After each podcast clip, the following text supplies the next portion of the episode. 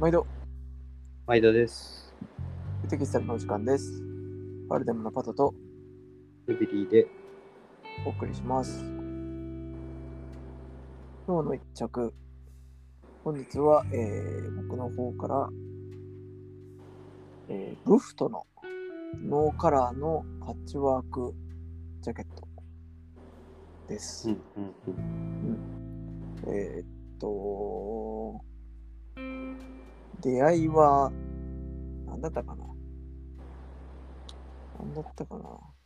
あー、7年ぐらい前かな多分。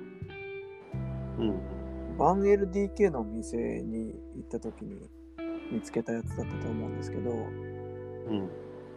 まあ、結構ブフトってそこに出出会うまで知らなくて、まあ、割とちょっとなんていうかエスニック感も少しありながらまあちょっとクールな感じのクールでベーシックな感じなんだけど少しエスニック感加わってるような感じのブランドなのかなという印象だったんですけど、うん。まあ、当時もそうだし今も結構自分の中のテーマとしてうん。やっぱね、おばあちゃんみたいな格好が一番かっこいいなっていうのがあって、ことどういうこと。うんあのーダボっと感とか、その、なんていうんですか、その、まあ、古布とかもそうだと思うんですけど、その、ちょっと民族的な温かみみたいな、ちょっと手織りの要素だったりとか、なんかそういうのも含めて、やっぱ究極的におしゃれなおばあちゃんみたいな格好が自分がしたい格好なのかなって思ってて、ちょっと丈がちょっと短めなパンツとかね、ぺったんこな靴とか、まあいろいろ。なんかその、オーバーサイズなんちゃらとかじゃなくて、おばあちゃんがちょっとでかい服着ちゃってる感じの方がいいんですよ。なんか、あそれが難しいんだけど。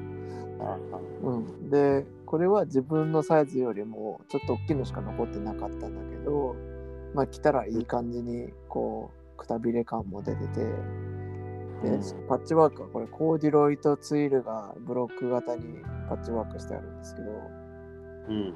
なんかそれのちょっと抜けた感じとか。でただまあ黒とあの墨黒のパッチワークみたいになってるからすごい男らしさもあるしめっちゃいいなと思って、そうだ、タートルの上に着たりとか、シャツの上にカーディガンっぽく着たりとかもできるし、みたいな。あと中にライトダウン入れてアウターにもできるし、結構ね、もう、そこ7年ぐらい、がっつり着てるかなっていうやつですね。長日に7年そうそう、おじいちゃんだったら着れるんだろうな、みたいな。でそんなすごい高かったわけじゃないけど、いや、でもこれはずっと着れるな、みたいな、すごいね。うん出会った瞬間に感じて。購入したものですね。すごいね。それだけ長く着るっていうのも本当好きなんだよね。そうですね。うんなんかやっぱりこの、あの、今日の一着シリーズではそういう、もうなんかついつい手に取ってしまうものみたいなね、のを自分の方がちょっと紹介していきたいなと思ってうん。いますね。そういうのがやっぱパラパラあるっていう感じ。うんあるよね大事だよねそういうのはねそうそうそうそう。まあ、あとやっぱ着回ししやすさって結局服のその、まあ、機能とかの一つとしてめっちゃ重要だなと思って、うんそれあるねうん。中にも外にもできますとかね。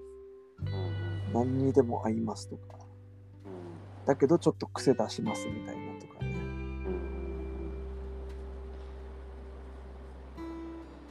んそうそうそう。だから結構その、ジュビリーさんはあんまりこうスタイリングの一貫性がすごいあるイメージあるから、これとこれは合わないとかあんまりないような買い方してるかもなんですけど、自分は結構なんかモード臭い日とかもあったりしつつ、古着臭い日もあったりしつつ、結構なんかあっちこっち行く感じなんですけど、うんこれはなんかそのあっちこっちに行くどれにでも結構対応できる感じがして、うーん。そうそうそう、軍パンとかと合わせてもかっこいいし、真っ黒の時でもいいし、みたいな。